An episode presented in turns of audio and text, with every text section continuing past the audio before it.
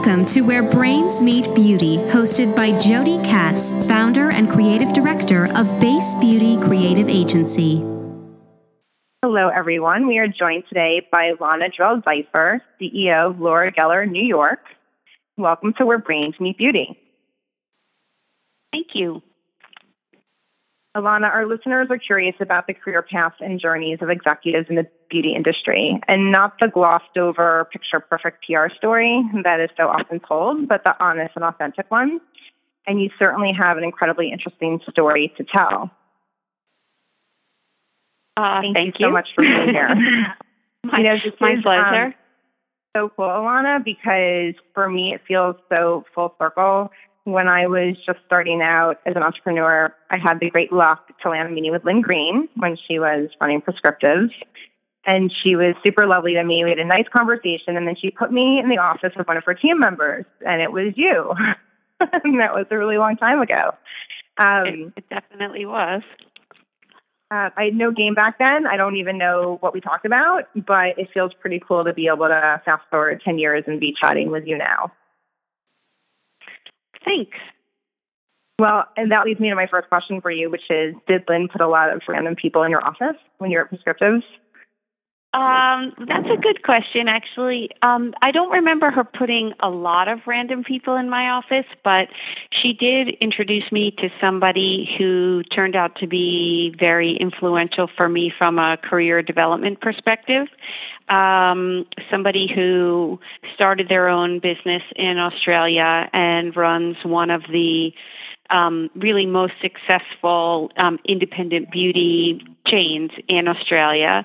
And I, I met her at Prescriptives. We continued to kind of stay in touch and, and work together, um, you know, for a couple of years. And when I sort of reached a point in my career in the corporate world, she said to me, you know, Alana, you really should um, go out and do something more entrepreneurial. And I said to her, you know, that's not who I am. I'm I'm a, I'm a good corporate girl. Like I don't go anywhere without a deck, and um, I can't do that. And she said, no, Alana, really you can. It's like a, it's like a muscle. You just need to exercise it. And I thought about it um, for a little while, and I did, and I've not really looked back. So um, she she put some influential people in my office for sure. That's so cool. So um, you know that will take us on a little aside, but what is it about you that felt so corporate? Why did that feel comfortable for you? Um, well, I spent almost 20 years working in big beauty companies. So I worked at um, L'Oreal twice for a total of eight years. I worked at Estee Lauder for seven years, and I worked at Avon for three years. So it was the only thing I knew, um, and I, you know, I knew how to. Um, I, I knew how big companies worked. I knew what big companies' teams were like. I knew what the rules were. I knew how to do big company presentations. Um, so it was just the only thing that I knew. So that's kind of why I, I felt like you know that was my my stomping ground. And so when she mentioned this more entrepreneurial route to you, did that feel like walking into the Wild West? Like what what, what was your impression of what that was going to be like? Um, my impression of what it was going to be like was that it was um, probably a place where you know I, I I think I probably felt like there's a lot of definition to a corporate environment. You you know there's a corporate calendar. You do certain things at certain times of the year. A lot of things are pre-planned and pre-organized, and you operate within a very organized you know, atmosphere, hemisphere, um, solar system. And I guess I felt that I wasn't sure if I had the ability to create and stick to, you know, my own set of rules or if I would be able to make sense out of something that was chaos or I also, you know, kind of viewed um, people who worked in very entrepreneurial environments as you know super creative and innovative and i, I don't think i saw myself that way so um, i think probably for, for all of those reasons and after several years of being in more entrepreneurial roles, do you see yourself as a creative and innovative person now? I see myself as a creative problem solver. You know, I um, since I have assumed you know a managerial role, my background was in marketing, um, marketing, marketing strategy. Um, you know, sort of product to market process, product development, things like that. Um, and when I moved into a general management role, um, you know, you you become more of a generalist, so you kind of know something about a lot of things, but you no longer really specialize just in one thing.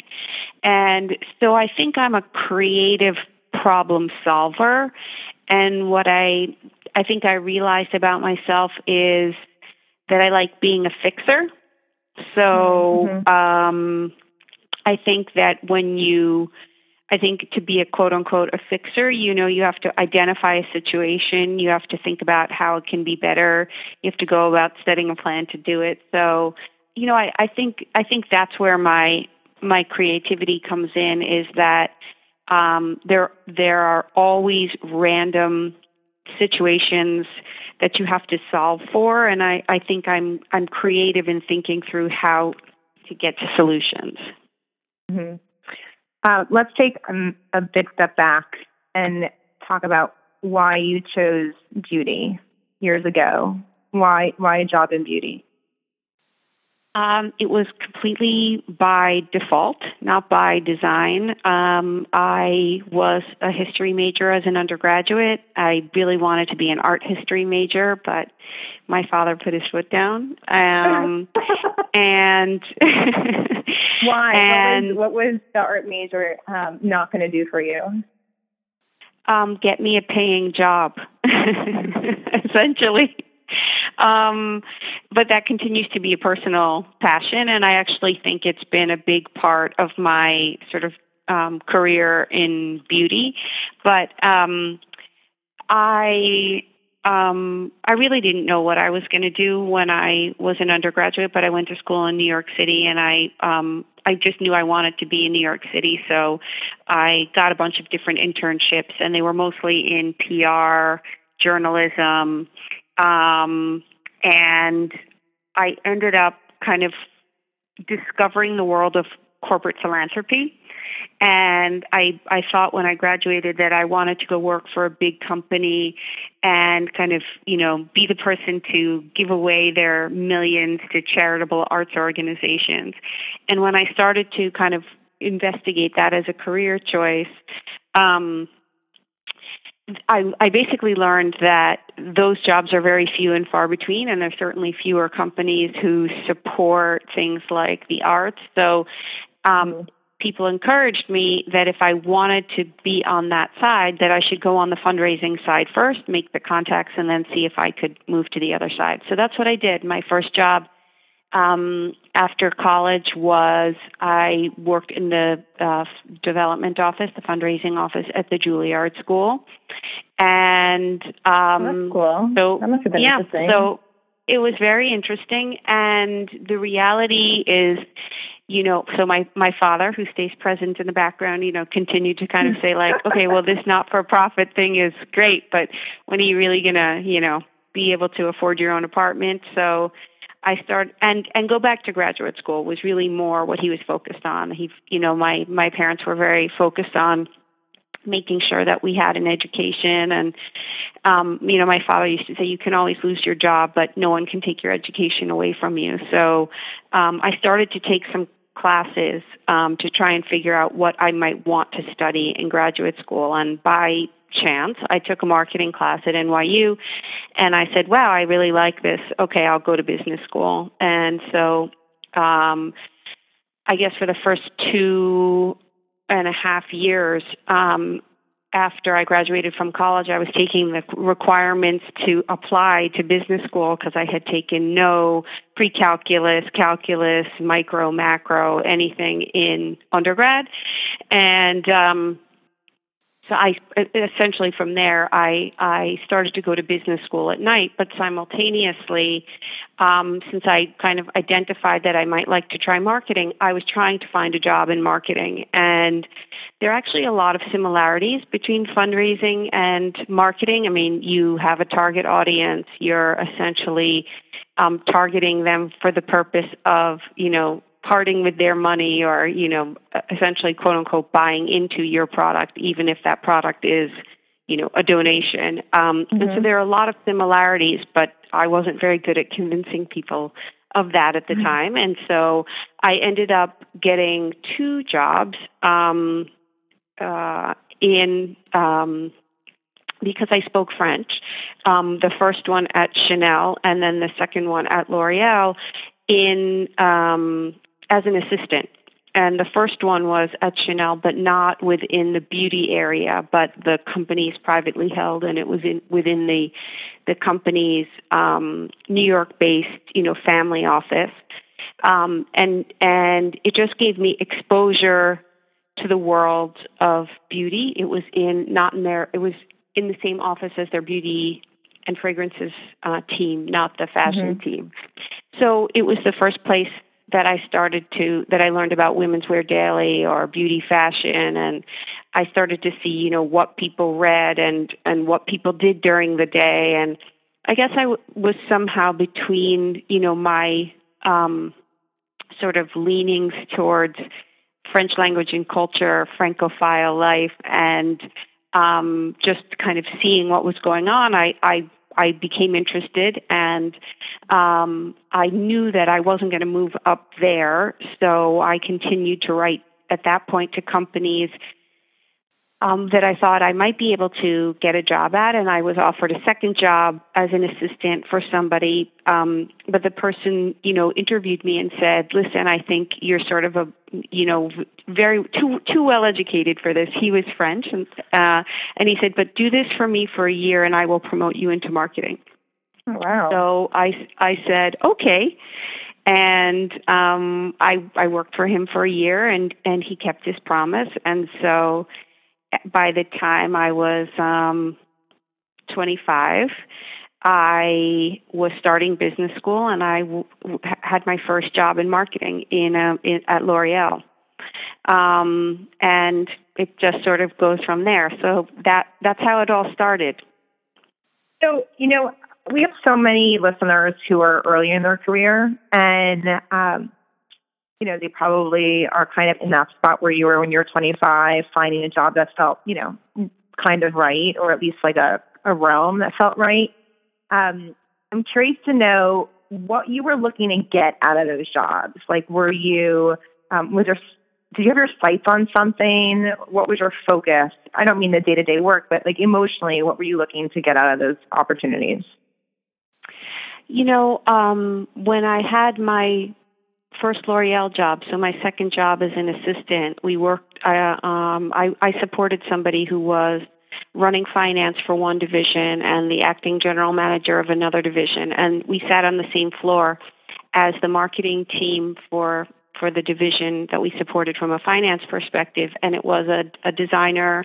It was essentially a group of of um, licensed fragrance brands and um, it was the first time that I saw or came in contact with, you know, a woman who was running the marketing team, and um, you know, everything about her persona seemed intriguing and glamorous to me, and everything about her job seemed interesting and powerful uh, to mm-hmm. me and I was just sort of like, I want to be her. I want that corner office. Um, and, you know, she was probably at least 25 years older than I was at the time. Um, but I think that was the first time that I so vividly and tangibly knew that that's what I was, that's what I wanted to do. Um, and there were many, many years, you know, before that where I, I had no idea. I mean, I didn't know what I wanted to do when I was in college, really. I didn't graduate and have a job. Um, I was trying to, you know, figure it out. But once I kind of saw that, um, and that that then I knew what I wanted to do, and I also knew, I mean, at that point that I didn't want to specialize only in one particular area of beauty. Um, that I wanted to learn them all um, from a category point of view. So um, I think those were the two things that I I figured out then. Mm-hmm. So if we can shift gears, now you're CEO of a fabulous brand. You're on multiple boards. I mean, there are too many boards for me to like list out and mention. Um, you're a wife, a mom, and so much more. What is your day to day strategy for finding or holding on to serenity? Oh, good question. And I read your article on LinkedIn this morning. Um, well, a couple of things because um, I do find that there is um, a lot of noise in my head. And, you know, when I became the CEO of Laura Geller a couple of years ago, um, it was a very, very big challenge. Um, for me personally and and personally and professionally we had some pretty lofty goals that I uh, really wanted to achieve. And I feel very fortunate because we, we we achieved some of them in December so I feel good about that. But it it it made me um, almost my brain be on almost all of the time. And um, I needed to find some serenity in a way that I hadn't before. So I, I had never meditated before, so I started meditating. Mm-hmm. Um, and for a period of time, I was doing it very regularly. And it actually was what helped me to just realize how noisy it is in my head because it was very difficult to meditate. Um, like, what were you doing? Were you like listening to an app on the train? What, like, how did you approach the meditation? Um, I was, I was um, either every morning or every night. I was using um, Headspace, which is an app, mm-hmm. um, and like going someplace other than my bed to do it because I would fall asleep. Um, and so I was trying to create um, a pattern of kind of, you know, waking up, going somewhere, making a deliberate and conscious effort to take the time to to do something. So that's that's one thing. Um, I actually started to sort of routinize. I, you know, I kind of it's very hard. I like to make sure that I work out, but given my schedule, sometimes it's hard. And I think the only thing that actually makes it hard is the barriers I put in my own way. Um, mm. So I, you know, I routinized, like, I just made my husband and I agree together, okay, they're just at least two times a week we're going to do this together. And we do pretty religiously. So that was something else. Um, Out of curiosity, Alana, what were the barriers? I think a lot of people would want to kind of learn from you. What, what were you telling yourself that made it harder to actually do something that seemed pretty easy when you figured it out? You mean like what were the barriers like, that I yeah, like, put to my? What were you like um forcing I mean, to get in the way of a workout? Oh, I, you know, I would say like I should be with my kids. I should give myself five minutes extra sleep. I should wake up and look at that document instead. Oh, I really don't have time because I should get in early and make sure that I touch base with this person before we go. I mean, it was always about all the reasons why I shouldn't, mm-hmm. um, as opposed to the reasons why I should. You know, the excuses we all tell ourselves, or maybe I should mm-hmm. just say the excuses I tell myself. Mm-hmm. Um, by the way, you should know I have a home gym. Okay, so like it's literally five steps five steps away from me, and it's a very nice one. Like sometimes when I actually go in there and work out, I'm like, yeah, why don't I work out every day? Hmm, it's a long flight of stairs up from my bed. So mm-hmm. um, anyway. Um, meditation was one, and um, learning to um, kind of give myself a break every once in a while. Honestly, um, you know, it the, the the older you get, the more you realize your own personal idiosyncrasies um, and you know the voices in your head that sometimes are used for very positive end and sometimes are used for to negative end. So. Um, you know, a, a lot of those things. I, you know, I wish I could say, um i i i pledged to read more or walk more or i mean one thing that my husband and i started to do actually was um we also we also take a weekend walk saturday and sunday mm-hmm. we also take a weekend walk as kind of a way to reconnect um just have some alone time etc but um you know i i promise myself things all the time like one way on the train there back i won't do email i'll read I don't always do that.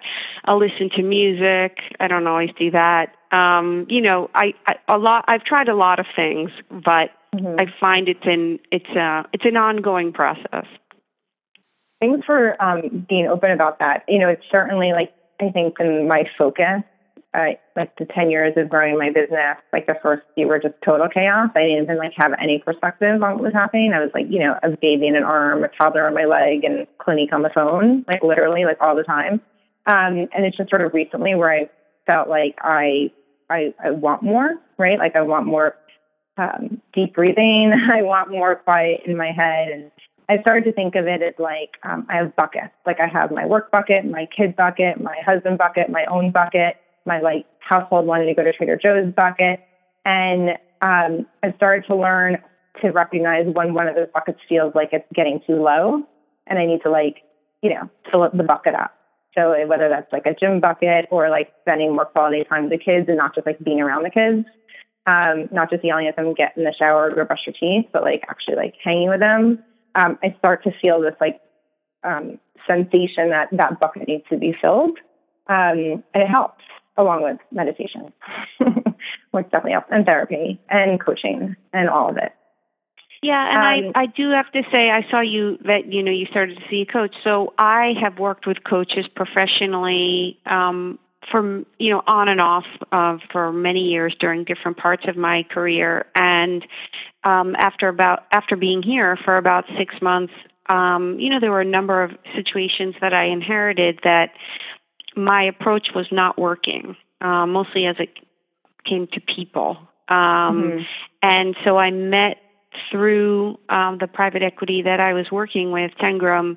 I went to a CEO offsite um, that was sponsored by them, and I met the scariest person I'd ever met from a challenge yourself and your viewpoints kind of view.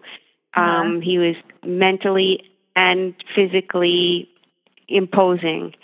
And I called him the next day and I said, I, I want to work with you um, because I was so afraid of him. And I knew mm-hmm. that I couldn't go back and work with a coach I had worked with in the past because I find ultimately what happens is, you know, you get to know people and then they get soft on you. And I, I didn't want, I wanted someone to be hard on me. So um, I don't know if you watch the show Billions, but he's my sure. Wendy Rhodes. Oh, fabulous. That's awesome. Well, um, the last topic that we have time for, I um, I wanted to talk about celebrating the wins um, because in my career I've been so focused on moving forward that I really almost never made time to celebrate and honor the wins. I was always on to the next thing fast, but of course, I ton, pay tons of attention to like the shitty moments. Like those, of course, would occupy my mind for days or weeks, depending upon it. But the wins I never really honored. Um, I'm curious if you have been um, really good at celebrating the good stuff in your career. Well, you know, I think that um, I am a very sentimental person, and so I actually I think that I've celebrated them in different ways. I mean, I always try and celebrate them with my team to honor a moment because I do think those things get remembered. And I do think when you've worked really hard to achieve something, it's important to commemorate it. And, um, so I do. I, I, you know, one of the things that um, is a demand, I think, of a not not only a millennial workforce, but a millennial workforce or any workforce is communication. And, you know, um, sometimes as a CEO, you know, you are um, you have the opportunity to have the bird's eye view to an organization. Um, and so you think because you know everything, everyone knows everything. And it occurred to me people don't know everything. So what I started to do was write um, I tried to write a, a, a weekly message, mon- a Monday message, kind of setting up the entire organization for the week and celebrating the wins from the week before. And they actually are you know, sort of so meaty. Not, not to say we have so many wins, but I, I try and be detailed that they, they take several hours. So now what we're doing as a team is I write them every other week, and one of my um, members of my senior team takes the alternating week for their functional area to kind of talk mm-hmm. more specifically about something in their functional area. And we do celebrate a lot of wins there, you know, anything from an event or a, a, PR mention or you know an award or something like that. So I I think it, I have started to do that. Um, and on a personal level, I think I I do take a moment just for myself sometimes to you know kind of say like wow look how far we've come um, and I'm I'm there you know I really do take enormous pride um, in in what I do. I think that you know there's a there's a relationship between you know your your passion and your productivity. And so, you know, when things do happen, like when we do launch things or when things that were ideas then, you know, show up and you can display them in your office, I, mm-hmm. I do mm-hmm. take a lot of um, time. I mean, maybe not a lot of time, but I do celebrate those those things, even just personally. What did you do to celebrate when you got your first job as CEO? Like you personally? Is that like a, um, a, jump up and down? Is it a dance? Is that like, you know, how do you honor no, that moment? You know, um, I mean, I uh, being a sentimental person, um, you know, I came from a family where like we didn't give each other socks for your birthday. Like every gift was a was a special gift.